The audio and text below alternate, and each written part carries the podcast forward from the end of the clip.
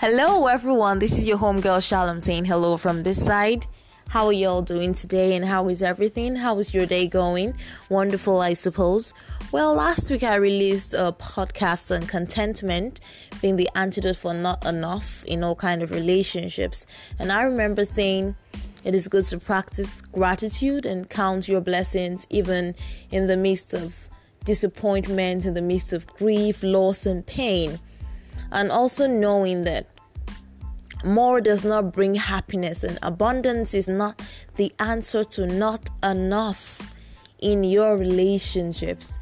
And also, in addition to that, happiness does not come from possessions, from power, from fame, from popularity, from prestige or status. I want to quote from Philippians 4:11, and I'll be quoting Paul here. He says, "Not that I speak in respect of want, but I have learned in whatsoever state I am therewith to be content." It goes on in the following verse by saying, "I know both how to be abased and I know how to abound.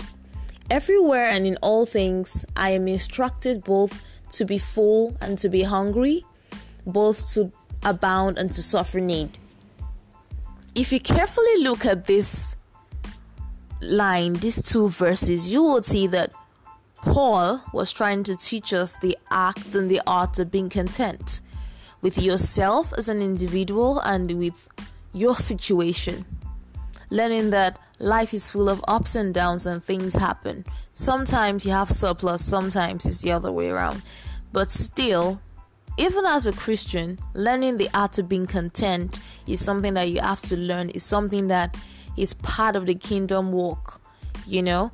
So today I'll be talking about contentment in respect to relationships. Now, nobody can actually get exactly whom they want, and because of the way life is, if you ask most people whom they actually want to settle down with, I'm sure most people, the people they had in mind to settle down with are not the ones they're settling down with right now. But the truth is, whichever way, they've picked one person. The key now is to make up your mind to be happy with your partner. If you know that this person, you might not do well with the person or you have your reservations. I don't advise people to enter into relationships when they have reservations. I'll tell them to just take it easy and just slow it down, baby steps. That's what does it. I mean, no rush. Like I said the other time, nobody can actually get whom they want, but they can be happy with whom they have as long as the love is genuine. So, and I created this quote. I said, "The right one doesn't exist. You create the right one." When two people decide to become a team, they create the right one, knowing that it takes a lot of work to make sure that our relationship works. Now, I would advise any other person going perhaps one to settle down to get married to know that you don't make decisions of till death do us part, like long-standing life commitments based on the emotion you're feeling. Love matures over time, love deepens, and love takes on new forms. There's a time it's all butterflies. And that is fleeting and ephemeral. That's like, it doesn't last. And there was a time the love deepens. You know, y'all after the masks are out, you know, and you don't have any mask anymore. But you just know that both of you just love each other. Perhaps if you're asked to describe it, you might not really be able to describe it, but you know that there's just something there.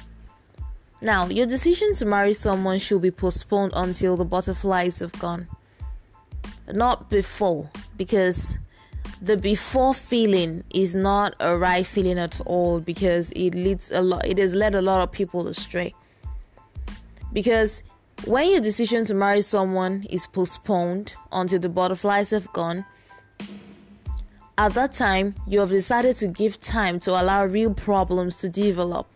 Between both of you, you've allowed real life situations to come in between both of you. And at that point, people want to see Even you yourself, you want to see how you're going to handle those situations together as a team. And that's why I would say it is better to go through difficult times together as a couple, not wedded yet, before you decide to commit till death do us part, like forever, to your person, knowing that you're going to go through all difficult times with the person, you know? Now, there's something called emotional discontentment. And emotional discontentment stems from a lot of factors. Perhaps when some people, when they get married, definitely it happens with almost everybody. In fact, everyone. There's no time. You guys don't have time for each other anymore because you have kids. You have a load of work. You don't even have time because time is running out. You don't have time for even yourself. And then you begin to reminisce on the past, the good times that you've had with your partner.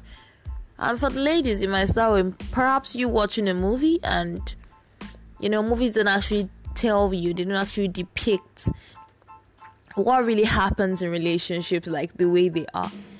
You know, they just have happy beginnings and happy endings. Movies don't tell you about the messy middles, and actually the messy middles are the ones that is where the core of the job is, you know. And if the messy middles are not sorted out, trust me, there is no happy ending. You know, these movies are just based on illusions, you know, and fantasies. So perhaps you're a lady and just watch the movie at that time of your life, you know. And you know, we're emotional human beings. Before you know what is going on, you're in a state of emotional discontentment, and that leads to occasional flirting or an affair that you didn't plan for. At that time, you begin to flirt with a co-worker, or you begin to flirt with anyone, perhaps a friend, and you know that what you're doing is wrong, you know, but you feel that you can find a sort of perhaps fulfillment with the other person, forgetting that you have a home that you worked for, you have a loving family that you've not fought for. Truth is, even if you decide to have an affair and be with the other person, it's the same way it works. It's the same way, because if you can't stay with this person, you can't stay with that person, because it's not emotion that does love. It's not love that does emotion, whichever way you want to take it. Love is a choice, a conscious decision to love someone no matter what. Not even an emotion, it's not a feeling. It's a conscious decision to love someone. But I want quite a number of us to note one thing. When your contentment as an individual increases to a reasonable level, trust me on this one, conflicts decrease. Conflicts decrease in so much that you even get a sense of a kind of relief on the inside, because there's nothing you're both jostling and hustling, and you know, there's nothing you're pulling with the other person. And so I'm going to mention a few things here that would help your relationships. And I did a little research on that. And part of the things that affect relationships so much is name calling. Honestly, I've seen that play out so many times, and it's really embarrassing, trust me. When I see couples who call each other names, stupid, idiots, whatever the name is, whatever it is, it's so wrong. Especially in front of the kids, it doesn't make any sense. You have to stop the name calling, because name calling only makes problems worse. It doesn't make the situation that is on ground, it doesn't settle it, it only makes it worse. It only makes your partner and yourself, it only makes whatever is between both of you to get larger and larger until you cannot settle it. Secondly, you need to start using positive words of affirmation. Positive words change feelings and bless partners. So speak positive things and use the words of your mouth to create positive things, like to create something positive. Be positive in what you say. Don't be destructive in your criticism, even when you're trying to correct a person. You know, you can actually create a kind of environment that you want by the words of your mouth. when you create a kind a very, very healthy and positive environment, trust me, life breeds there. Conflicts are not found there at all. And then be specific. Specifics matter at all times, because blessings come when our attitudes are willing to go out of the door. So there's nothing wrong in telling your husband, oh, you did wonderful today with the kids. I mean, it's beautiful, and I'm really happy to know that I married a wonderful man, and I wouldn't have had asked for any other better person for the job than you. Thank you so much, darling. It means a lot. There's nothing wrong in that.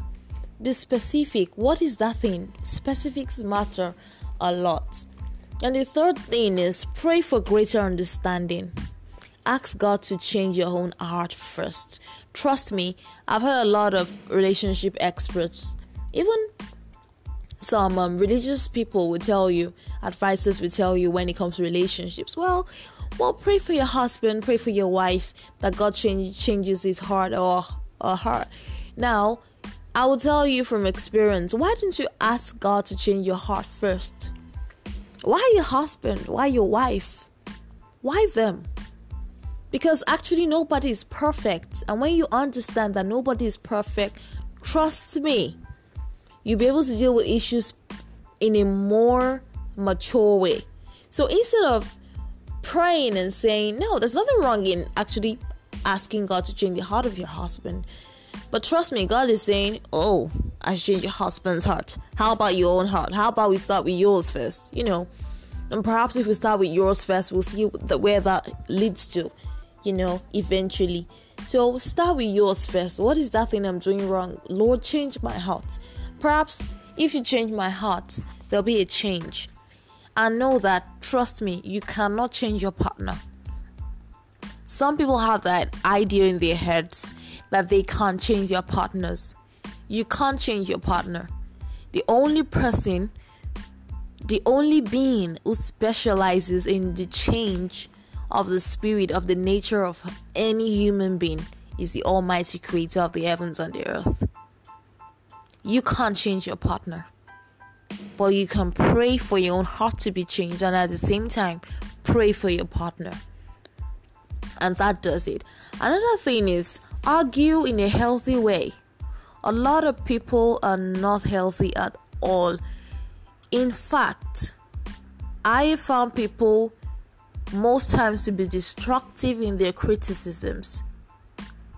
Destructive criticisms, cynicism, destroys relationships in every way.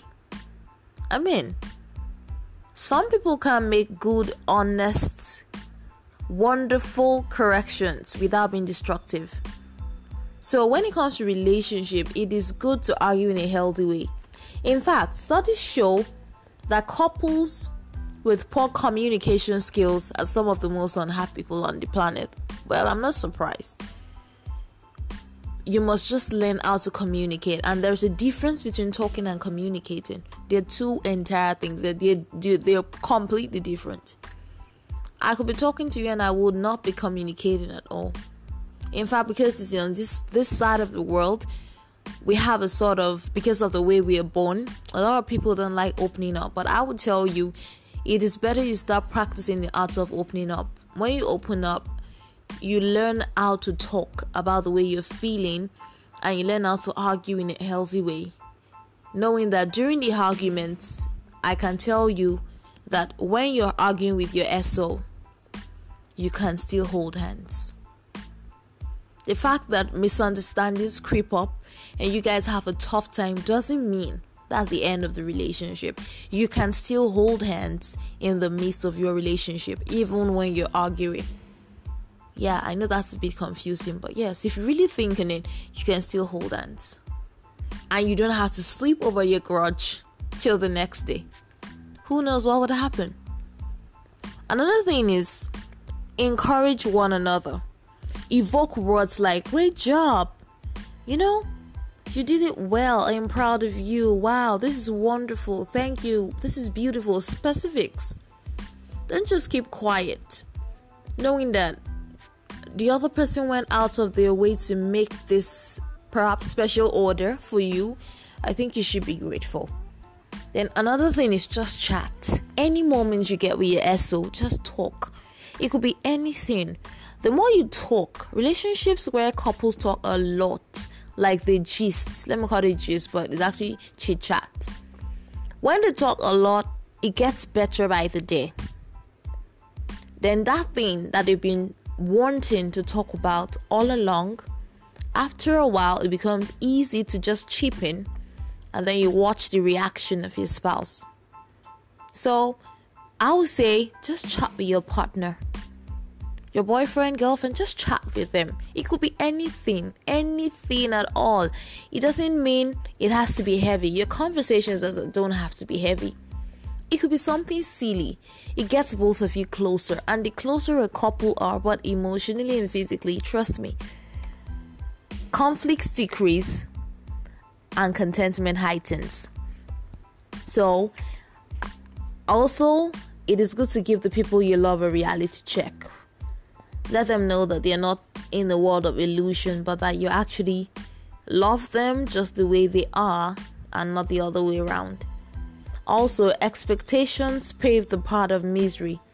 Pretending you can have it all. Nobody can have it all. So know that expectations ought. And so, expectations bring false hopes. And when there's false hopes, trust me, you don't have to hope in something that you don't even know whether it's coming or not. So don't expect anything because your partner might not always be there, you know. So contentment requires lower expectations, knowing that you're building an infrastructure that accounts for the differences in both people. When you're content, you're building an infrastructure, a kind of building that accounts for your differences as individuals. And talking about hard things, talk about issues that hurt you with your SO. And finally, know that stuff, the good things of life, like those things that you think they're cool, you have money, you have this, you have that, stuff isn't really the answer to not enough in relationships. But abundance is, abundance is not the answer to not enough in relationships, but contentment, that act and art of being satisfied with oneself in situation, is the answer. Well, thank you so much, guys. I'll welcome questions, observations, comments, whatever it is. Thank you so much. This is still your homegirl saying hello, saying bye.